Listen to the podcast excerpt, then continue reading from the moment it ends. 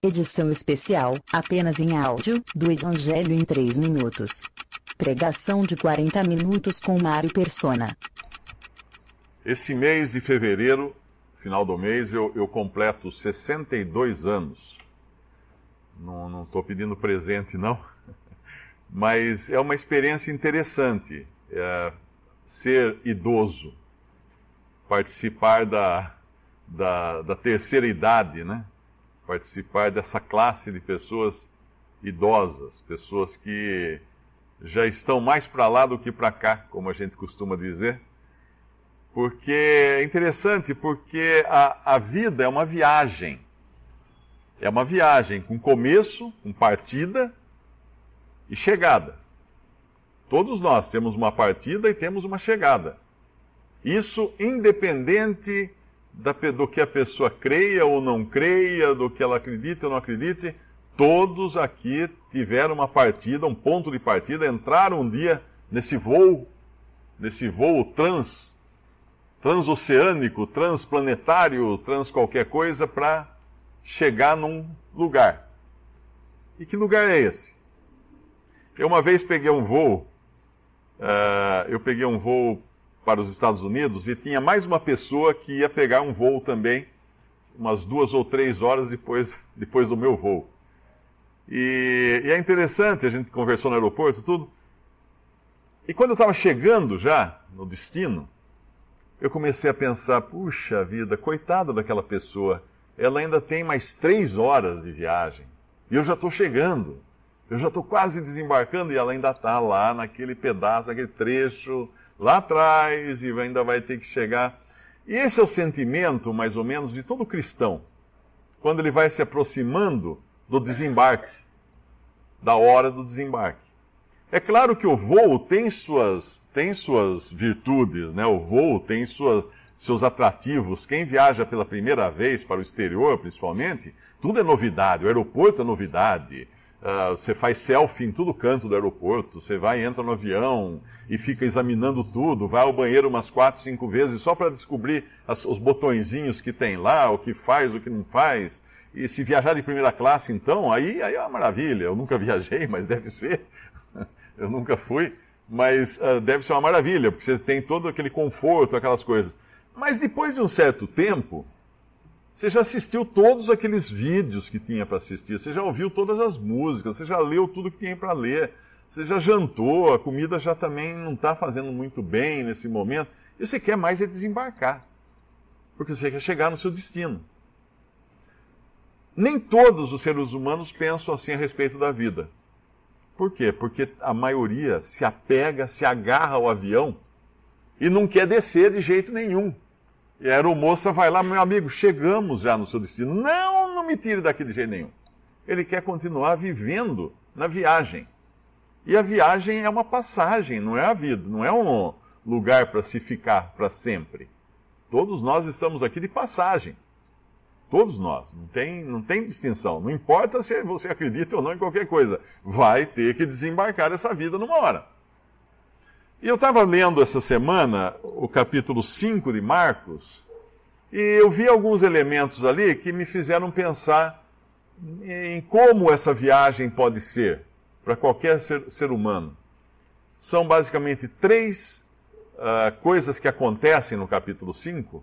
Você tem a primeira parte do capítulo 5, quando o Senhor Jesus visita a terra de Gadara, dos Gadarenos, e lá ele encontra um homem possesso de espírito imundo, que ninguém consegue conter esse homem. Vamos abrir lá em, em Marcos capítulo 5, versículo 1. E chegaram a outra banda do mar, a província dos Gadarenos, e saindo ele do barco, saindo Jesus do barco, lhe saiu logo ao seu encontro dos sepulcros um homem com espírito imundo, o qual tinha a sua morada nos sepulcros, e nem ainda com cadeias o podia alguém prender. Porque, tendo sido muitas vezes preso com grilhões e cadeias, as cadeias foram por ele feitas em pedaços, e os grilhões em migalhas, e ninguém o podia amansar, e andava sempre de dia e de noite, clamando pelos montes e pelos sepulcros e ferindo-se com pedras.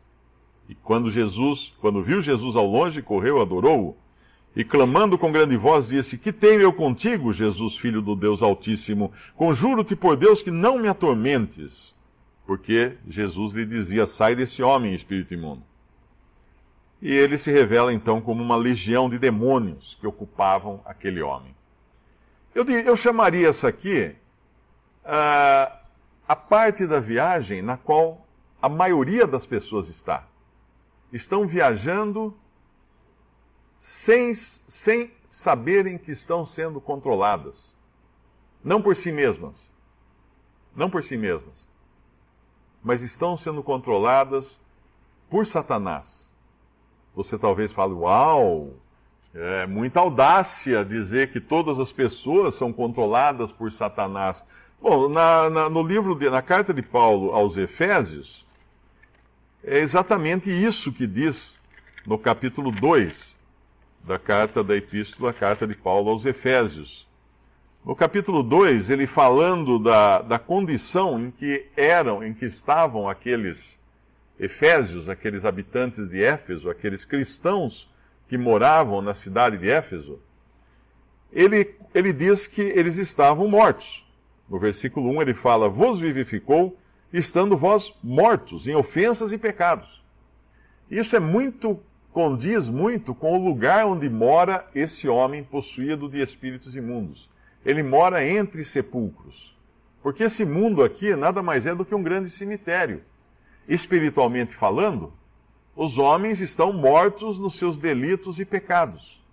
Mortos, aos olhos de Deus, mortos. Quando, quando Adão e Eva caíram em pecado, desobedecendo a única ordem que Deus havia dado no jardim do Éden, para eles não fazerem, que era comer do, do, da árvore do conhecimento do bem e do mal, quando eles caíram em pecado, a consciência dele, deles veio à tona. Eles tiveram conhecimento do bem e do mal.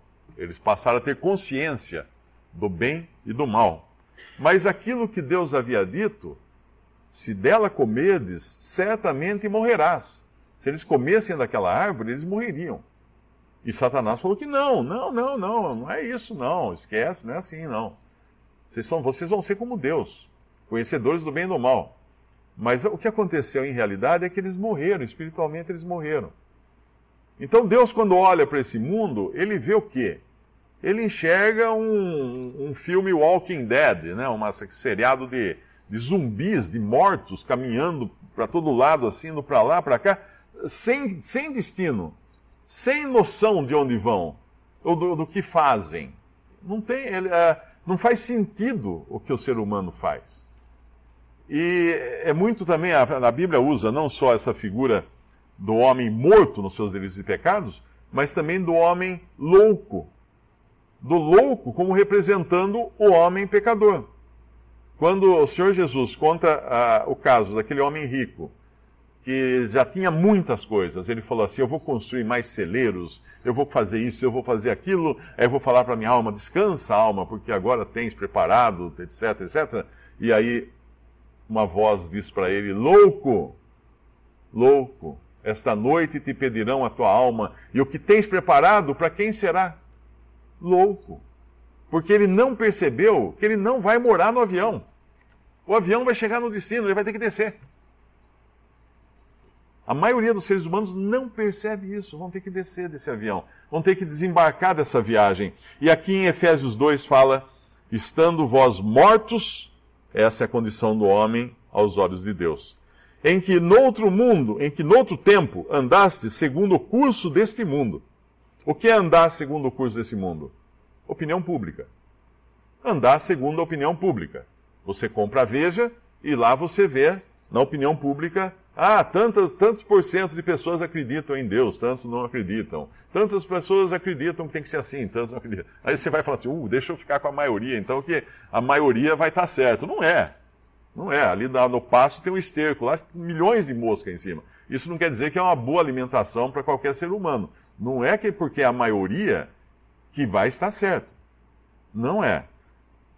No outro tempo andasse segundo a moda ou o curso desse mundo segundo, agora entra aqui a questão séria, segundo o príncipe das potestades do ar, do espírito que agora opera nos filhos da desobediência, entre os quais todos nós também antes andávamos nos desejos da nossa carne, fazendo a vontade da carne e dos pensamentos, e éramos por natureza filhos da ira, como os outros também. Então o que ele está dizendo aqui é o seguinte: as pessoas elas vivem segundo a moda, segundo a opinião pública, segundo a, o que a maioria decide, andando, fazendo os desejos da própria carne. Ah, eu gosto disso, eu gosto daquilo, eu vou fazer, eu sou dono do meu nariz e eu vivo do jeito que eu quero. E dos pensamentos. Eu acho isso, eu acho aquilo, eu acho aquilo outro. Eu acho que eu sei o que é bom para mim, ninguém tem nada a ver com a minha maneira de pensar. Esse, eu sou assim. Eu nasci assim. Vou morrer assim. Chamo-me Gabriela, né, como na música. Eu sou assim e ninguém vai me mudar assim. Muito bem, mas é interessante que o versículo 2 fala que anda segundo a vontade da carne, fazendo a vontade da carne dos pensamentos, mas no versículo anterior, no versículo 3 fala isso, mas no versículo 2, ele diz que, na verdade, o que está por trás desse, o que está nesse, uh, com o rádio controle na mão, não é o próprio ser humano. Se você acha que você faz a sua própria vontade, que se você anda do jeito que lhe der na cabeça, que toda a sua trajetória aqui neste mundo foi você que controlou e você é mais você, eu sou mais eu, né? Tem muito disso, que eu, eu, eu sou dono do meu nariz, do meu destino, etc. Eu sinto dizer que você não é. Por quê?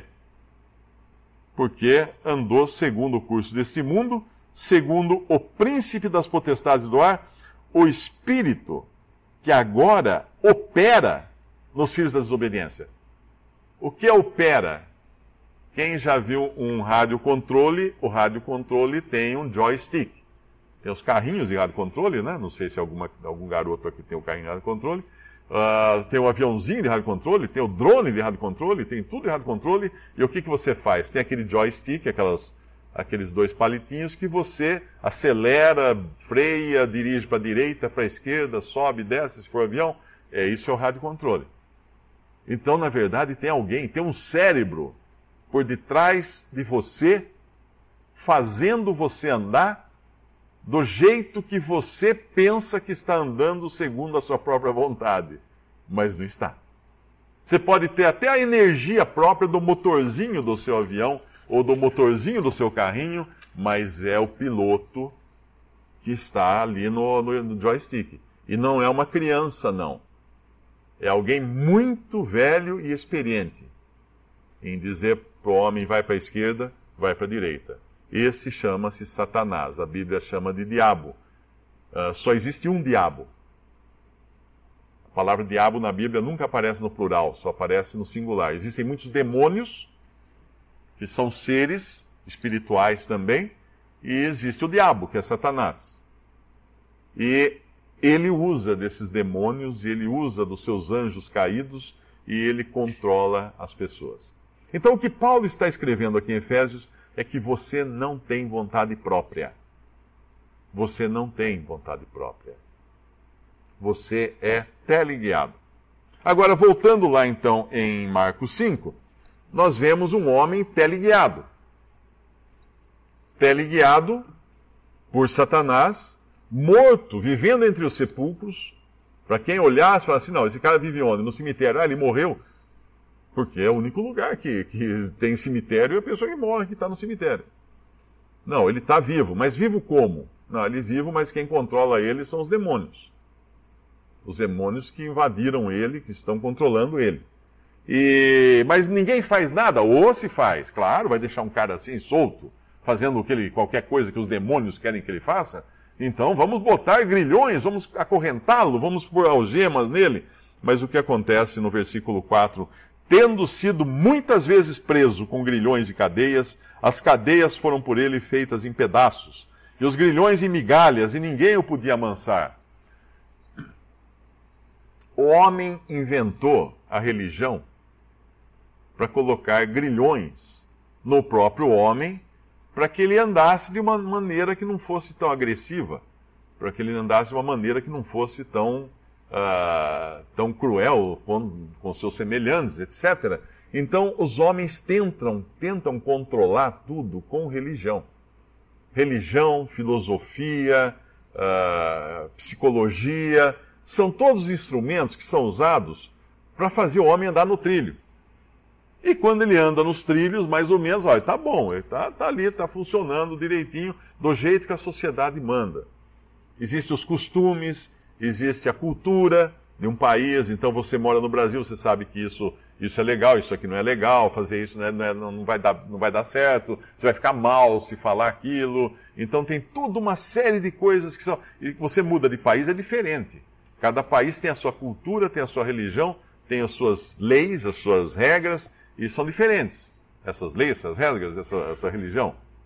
Então você está hoje controlado por coisas para tentar mantê-lo, pelo menos, comportado como fala no versículo uh, mais adiante, depois que o Senhor Jesus liberta esse homem e os, os cidadãos da cidade uh, vêm ver o que aconteceu, no versículo 15 eles veem o seguinte: foram ter com Jesus e viram o endemoniado, o que tivera legião, legião de demônios, assentado, vestido, em perfeito juízo. Então, essa é a condição que o homem fica na sociedade quando ele é controlado por, por eh, instrumentos externos de controle. Mas aqui, claro, esse homem estava assim porque ele foi liberto por Cristo, né? Mas o homem, no seu estado natural, como ele vem ao mundo, ele é assim, controlado. Controlado não por Deus, controlado pelo demônio. Eu falei que são três etapas, basicamente, da viagem do ser humano e é importante você tentar descobrir em que etapa você está. Será que você é esse que nunca conheceu a Cristo? Porque esse homem, antes dele conhecer a Jesus, antes dele ser liberto dos seus demônios, ele estava daquele jeito, naquela situação triste. Será que você é esse? Ou você talvez seja aquele que já foi liberto por Cristo. Amém. Glória a Deus por isso. Mas existe uma outra passagem aqui que ela nos fala da condição humana de, um outro, de uma outra perspectiva, como doente. O homem está doente. A Bíblia fala que a vida está no sangue. E, obviamente, nós temos, acho que, cinco garrafões, cinco garrafões não um garrafão de cinco litros de, de sangue, né? E se você tirar esses cinco litros de sangue, você morre. Você morre. Eu acho que aqui todo mundo já fez aquela brincadeira na hora de tirar sangue para para examinar e falar, ó, oh, não vai tirar tudo, hein? Deixa, deixa um pouco aí e tal. Mas não vai, claro, fazer diferença aquele, aquelas gotas. Mas são 5 litros de sangue, eu acredito que seja isso, né, mais ou menos, que se você perder, você morre. Porque a vida está no sangue. E nós vamos encontrar uma mulher aqui que ela está morrendo, porque ela está perdendo sangue. E nessa viagem que todo ser humano está embarcado, pense no seu avião como perdendo os fluidos hidráulicos no, no voo. Que desastre isso vai acontecer, porque tudo no avião funciona na base de fluidos hidráulicos. Outras coisas funcionam na, na base da, da eletricidade, de comandos elétricos, mas muita coisa depende do óleo do, que, que circula nesses tubinhos. Por todo o canto do avião tem tubinhos que você, quando ele vai descer, ele levanta, a asa se abre assim para ele reduzir a velocidade, você vê que não tem um monte de tubinho ali. Ali circula fluido hidráulico para levantar, fechar, abrir as coisas, mexer, descer tem de pouso, subir. Mas ele está perdendo esse fluido. Ele vai, ele vai entrar em parafuso. Ele vai acabar se destruindo. E essa mulher está perdendo o seu fluido hidráulico, que é sangue. Aquilo do que ela depende para viver que é no versículo 21 em diante do capítulo 5 de Marcos, quando uh, o Senhor vai, uh, volta para o lugar onde ele estava com o barco, e no versículo, capítulo 21, versículo 20, capítulo 5, versículo 24, e foi com ele e seguia uma grande multidão que o apertava. E certa mulher que havia 12 anos tinha um fluxo de sangue e que havia padecido muito, com muitos médicos e despendido tudo quanto tinha, nada lhe aproveitando isso, antes indo a pior, ouvindo falar de Jesus, veio por detrás, dentre a multidão, e tocou no seu vestido. Porque dizia: Se tão somente tocar nos seus vestidos, sararei. E logo se lhe secou a fonte do seu sangue, e sentiu no seu corpo já estar curada daquele mal.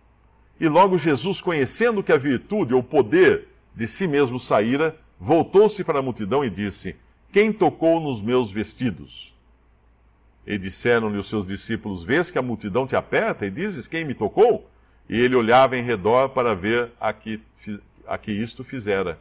Então a mulher, que sabia o que lhe tinha acontecido, temendo e tremendo, aproximou-se e prostrou-se diante dele e disse-lhe toda a verdade. E ele lhe disse: Filha, a tua fé te salvou. Vai em paz e ser curada desse teu mal. Vai em paz e ser curada desse teu mal. Essa mulher, ela está no meio de uma multidão que está todo mundo se amontoando em volta de Jesus. Ou seja, está todo mundo tocando ele. Está todo mundo encostando nele.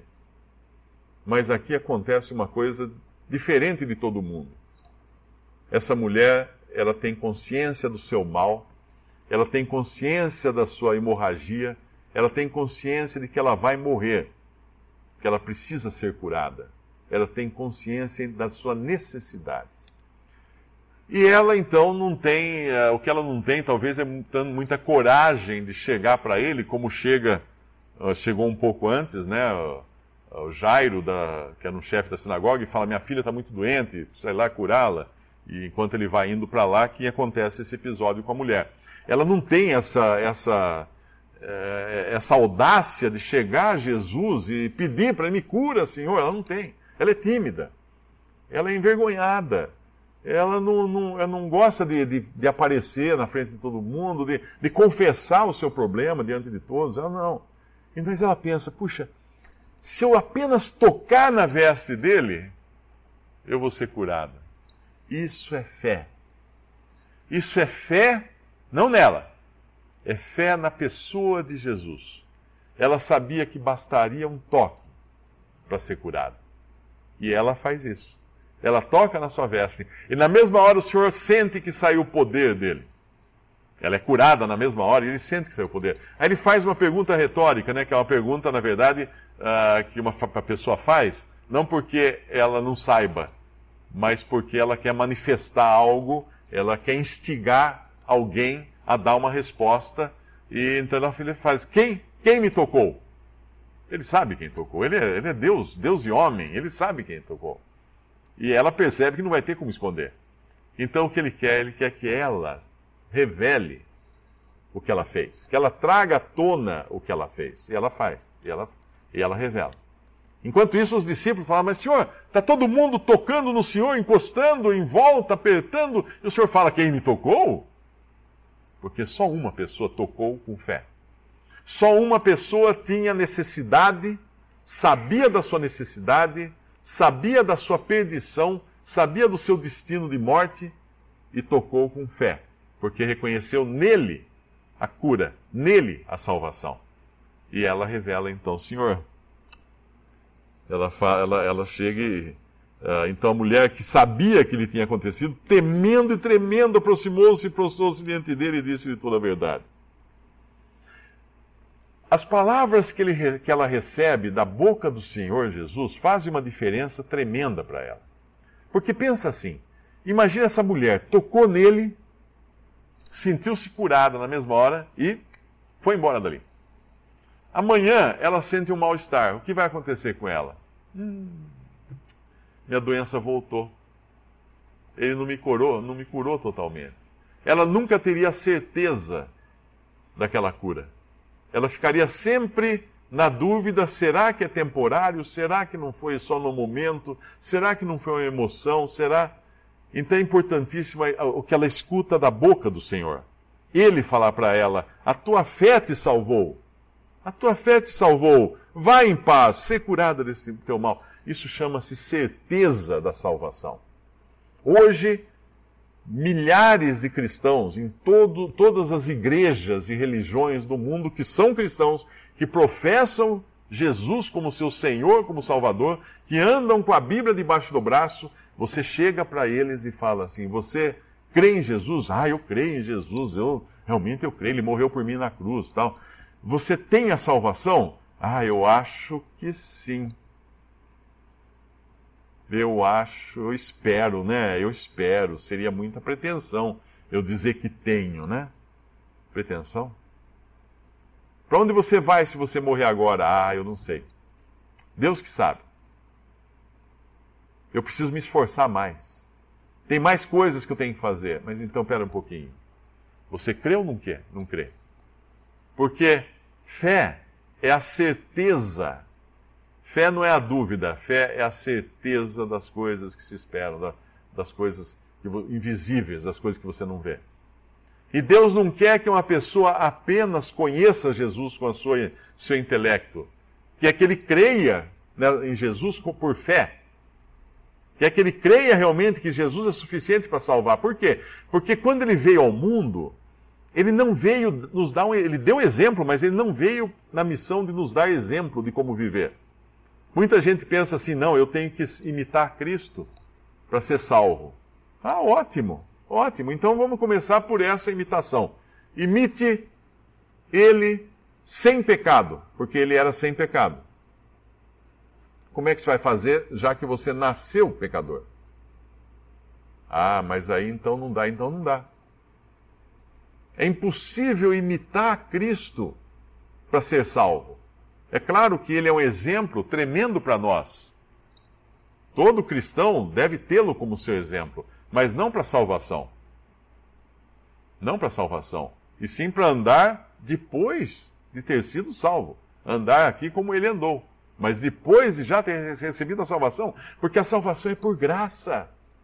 A salvação não é por obras, não é por caridade. A salvação não depende de nós. A salvação foi paga por Cristo na cruz. Quando Deus olhou a humanidade e viu que não tinha ninguém apto, ninguém apto para cumprir a obra de, de retirada do pecado do mundo e de, de resgate do pecador, ele foi obrigado a enviar o seu próprio filho ele enviou o seu próprio filho porque não existia outro que poderia fazer essa obra. Jesus veio ao mundo, se fez carne, foi até a cruz, morreu ali, não como um mártir, não como alguém que não deu certo a sua missão, ou morreu como mártir para mostrar que temos que morrer também como mártir. Não, não foi isso. Ele, ele foi sacrificado.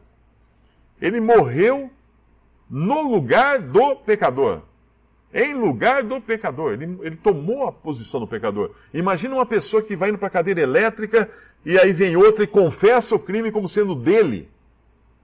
O juiz fala: então tá bom, então tira esse e põe outro. É isso que ele fez. Por que ele fez isso? Porque se eu e você tivéssemos que pagar pelos nossos pecados, a paga pelo pecado é a morte e a condenação eterna. Então não teria, não teria resolvido coisa alguma. Nós morreríamos seríamos condenados eternamente e jamais estaríamos livres dessa condenação. Mas quando Cristo veio na cruz, ele pagou, ele cumpriu uma obra em três horas de trevas, ele foi castigado ali por Deus, não pelos homens. Os homens o castigaram das três horas anteriores. Por Deus ele foi castigado durante três horas e ali ele cumpriu a obra da salvação. O sangue dele nos purifica de todos os nossos pecados. Ele foi sepultado e ao terceiro dia Deus o ressuscitou, dando mostras de que a justiça de Deus tinha sido feita.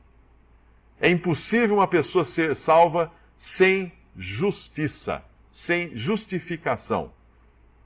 Justificação. O que é justificação? É Deus ter alguém por justo porque por já ter cumprido a pena. A pessoa já ter sido, sido uh, perdido o seu status de condenado e de, de, de criminoso e, e, ganhou o status de, de justo. Por quê? Porque já foi justiciado. O verbo justiciar, nós não, ouvi, não ouvimos muito falar na língua portuguesa, né? Mas justiciar é matar alguém. Matar alguém com justiça, com para cumprir uma justiça. Um condenado foi justiciado quando ele foi enforcado lá na forca para pagar pelos seus crimes. Jesus foi justiciado por nós. Morreu na cruz por nós. Para pagar por que crimes? Dele? Não, ele não tinha. Mas ali na cruz, Deus o fez pecado por nós. Deus o fez pecado por nós e lançou sobre ele as culpas de todos os que nele creem, para que ele morresse como um substituto, para que nós que cremos em Cristo pudéssemos ser justificados agora pela morte e ressurreição dele. Então essa mulher, ela não sabe quase nada de Jesus. Ela sabe que ele pode curá-la. E tudo que ela faz é, fazer, é o quê? Ela crê nele. Ela estende a mão e toca, nem ele, nem é ele que ela toca, a veste dele. Ela toca algo relacionado a ele. Isso nos mostra a graça de Deus. A graça de Deus. Uma vez, quando eu morava em Alto Paraíso, tinha um, um, um rapaz lá, muito, sim, muito simples, ele só sabia ler, ele não sabia escrever, porque ele aprendeu a ler na Bíblia. Ele se converteu e lia a Bíblia só. E um dia eu estava numa, na farmácia lá da cidade, uma farmáciazinha pequenininha, conversando com o dono, que era Rosa Cruz, roxo, Rosa Cruz, de uma seita filosófica uh, espiritualista que existe. E, e, tentando falar do evangelho para ele, ele falou, não, mas você tem que subir os degraus, chegar não sei o quê, tem o primeiro grau, o segundo grau, o terceiro grau, tem a, os livros, você tem que ler esse, mais esse, mais esse, mais aquele. Tá, tá, tá. E lá eu tentando falar do evangelho para ele, nada de conseguir, de repente vem o Sebastião, acho que era Sebastião o nome dele. Esse rapaz entrou para comprar um remédio, escutou a minha conversa e logo entrou na conversa, porque ele viu que eu estava falando de Cristo. E começou a falar de Cristo também. Aí eu falei pro, pro dono da farmácia, falei, escuta, o nome dele era Normando. Normando, você não está vendo um negócio estranho aqui? Eu, eu vim da cidade, eu tenho curso superior, eu tenho cultura, aprendi um monte de coisa, tudo. Eu estou falando o evangelho para você. Aqui está o Sebastião, que nasceu na roça, só sabe ler, e ele está falando a mesma coisa que eu estou falando para você. Da salvação pela fé em Cristo, de graça, sem obras, sem. Você não acha estranho? Nós dois estamos falando essa mesma coisa e você está nos dizendo que tem que ler trocentos livros, que tem que atingir os graus, os píncaros da espiritualidade, tem que subir, evoluir, etc, etc. Eu pergunto para você, uma coisa, uma salvação para vir de Deus, será que Deus não faria uma coisa que é tão simples para ser entendida até por uma criança? Para ser entendida por qualquer pessoa, sem precisar entrar em grandes profundidades. Essa mulher sabia que se ela tocasse em Jesus ela seria curada, e foi isso que ela fez. Ela não sabia nome, endereço, eh, CPF, nada. Ela não sabia história, não sabia história universal, não sabia religião, teologia, nunca fez curso de teologia, nada. Ela falou: se eu tocar no seu, na sua veste, eu vou ser curado. Isso é fé. Qualquer pessoa num leito de morte que falar, Jesus, me salva. O que, que você acha que vai acontecer? Que Deus vai falar assim: ah, meu amigo, muito, muito tarde agora, você tem que voltar, se fazer membro de uma igreja e em todas as missas ou cultos, e dar ofertar ou dar o dízimo e ler a Bíblia de capa a capa, senão não tem chance para você. Hã? E o pior que foi isso que uma vez uma pessoa me falou, uma pessoa religiosa me falou, eu falei, um moribundo que está ali, nunca foi numa igreja, de repente ele crê em Jesus como seu Salvador, o que Deus vai fazer com ele? Ah, Deus vai mandar ele para o inferno. Porque nunca foi numa igreja. Isso é, o homem é, o homem é, é mau, mas Deus é bom. E Deus quer salvar. Qual a última palavra do piloto antes do avião bater? Jesus. Agora eu pergunto para você: quem ele chamou? Jesus. Quem era o piloto? Não sei, era um pecador? Todos somos pecadores. Onde ele foi a vida inteira? Talvez no boteco, no, no jogo de futebol, na, na, na rua, foi passear, foi, né? foi em alguma igreja? Não, nunca foi em igreja nenhuma, não sabe nada da Bíblia, nunca leu um versículo da Bíblia. E na hora de bater ele falou, Jesus! Eu pergunto, Cristo atendeu o pedido dele? Ele foi socorrido? Pense você afogando no mar, salva-vidas lá olhando. Você fala, socorro! O salva-vidas fala assim: hum, peraí. Você falou socorro com R só. Não, não pode ser. Não, você tem fala direito aí, não pode. Help! É, mas você tá com sotaque, não é assim, não. Tem que ser aquele sotaque dos Beatles lá para falar help, senão não, não, não funciona. Imagina que loucura se tivesse que ter todas essas minúcias para uma pessoa ser salva. Mas não. Quando o, o carcereiro, espantado que Deus tinha libertado os presos da prisão, chegou para Paulo e ia se matar, porque ele, ele obviamente seria, seria torturado e morto por deixar escapar os presos. Quando ele viu que ninguém escapou, Paulo fala: Não, não, não temos, estamos todos aqui, não, não faz isso não. Ele fala: Senhores, o que devo fazer para ser salvo? Crê no Senhor Jesus. Crê no Senhor Jesus. Mas e o curso de teologia? Crê no Senhor Jesus. Mas e eu nunca fui numa igreja, preciso ir quantas vezes? Crê no Senhor Jesus e será salvo. Isso é, toca a veste dele. Se tudo que você sabe, que você vê, é uma veste dele na sua frente, que toque a veste então. E aí o Senhor agora vai dar certeza para ela. A tua fé te salvou. Mesmo que amanhã ela tiver um mal-estar, ela fala assim: não, mas agora ele, ele me falou. E muitos cristãos hoje ainda não ouviram essa segunda parte da história. Tocaram talvez a veste de Jesus, mas não estão crendo que ele diz: você está salvo. Você creu em mim? Você está salvo. Passa uma vida miserável aqui nesse mundo, na, na incerteza, para se encontrar com quem no final? Com Cristo. Ah, então era verdade? Claro que era verdade. Eu não falei para você que se você cresce em mim, você seria salvo? É, falou. Então, o que, você estava pensando? O que, que você ia acrescentar a isso? O que você queria pôr a mais na obra da cruz? Impossível. Mas a terceira etapa da nossa viagem é a filha de Jairo que quando depois que Jesus cura essa mulher, ele segue viagem até a casa de Jairo, mas quando ele chega lá, a menina que estava doente agora está morta. Ela está morta. E entrando, uh, versículo 38 do, do capítulo 5 de Marcos, uh, versículo 37, não permitiu que alguém o seguisse a não ser Pedro, Tiago e João, irmão de Tiago.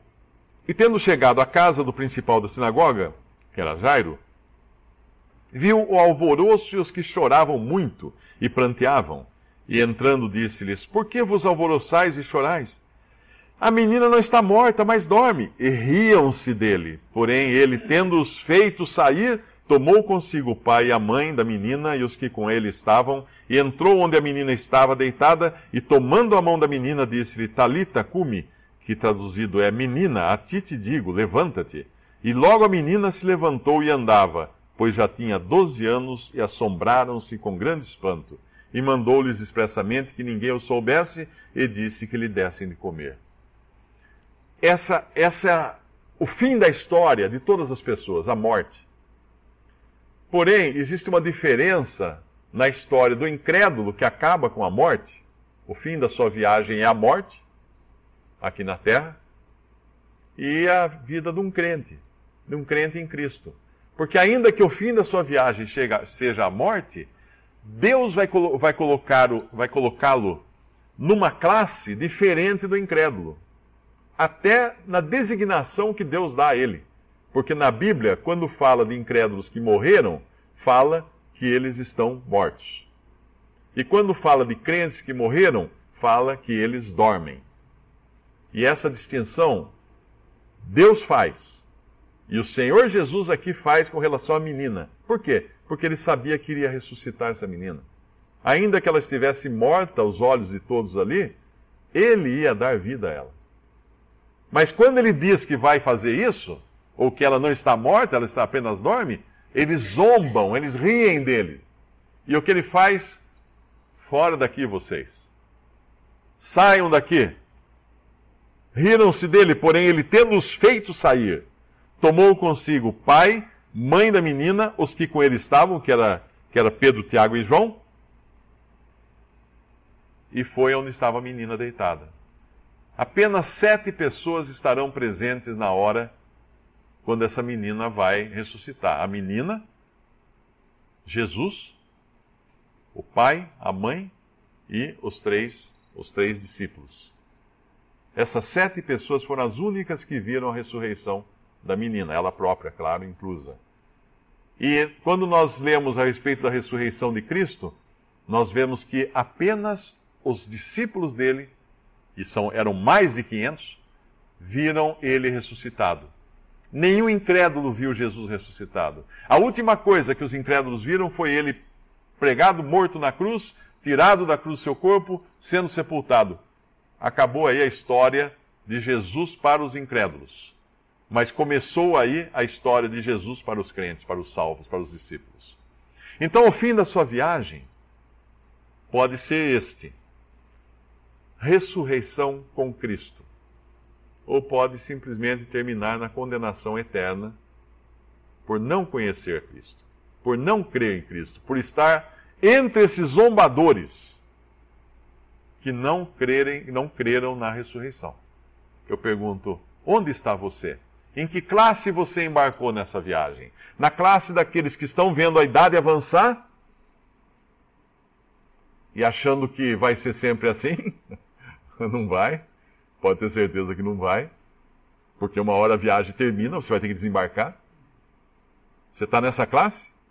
Ou você está na classe dos que estão viajando também, sabem que vão ter que desembarcar, porventura vão ter que chegar na, no, no destino e desembarcar, mas tem a certeza de que vão desembarcar para embarcar numa viagem muito, muito legal, muito maravilhosa.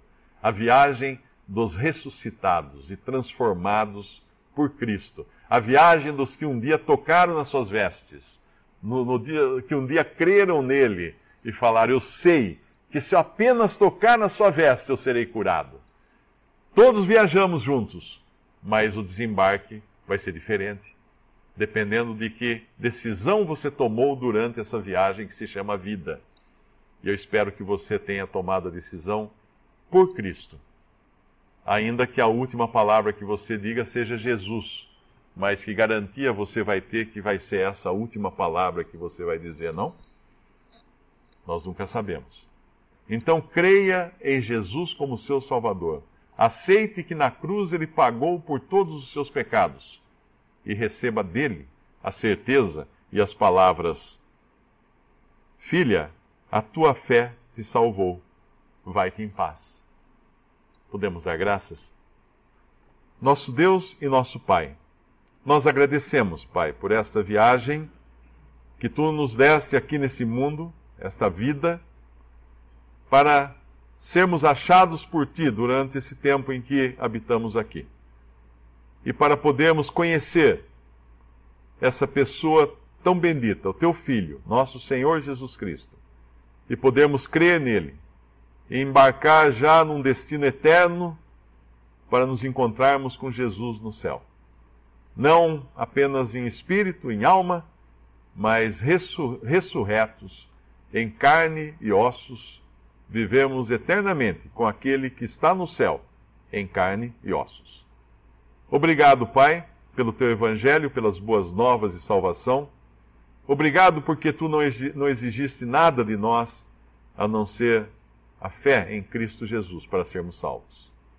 Obrigado por essa graça maravilhosa, esse favor imerecido de podermos crer em Jesus e ter a certeza da salvação. Pedimos, Pai, em todo lugar onde essa mensagem será ouvida, que tu possas tocar corações fazer com levar pessoas a tocarem nas vestes de Jesus, a crerem nele com a fé simples e certeira nessa única pessoa que pode salvar, Jesus. E tenham essa, essa certeza de salvação eterna. Agradecemos, Pai, confiamos no teu, no teu desejo de salvar e no poder que sai dessa pessoa, que é Cristo e agradecemos no nome dele, de nosso Senhor Jesus. Amém.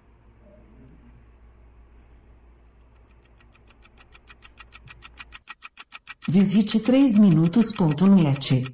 Dúvidas? Visite respondi.com.br. Adquira os livros ou baixe o e-book. Também para Android e iPhone.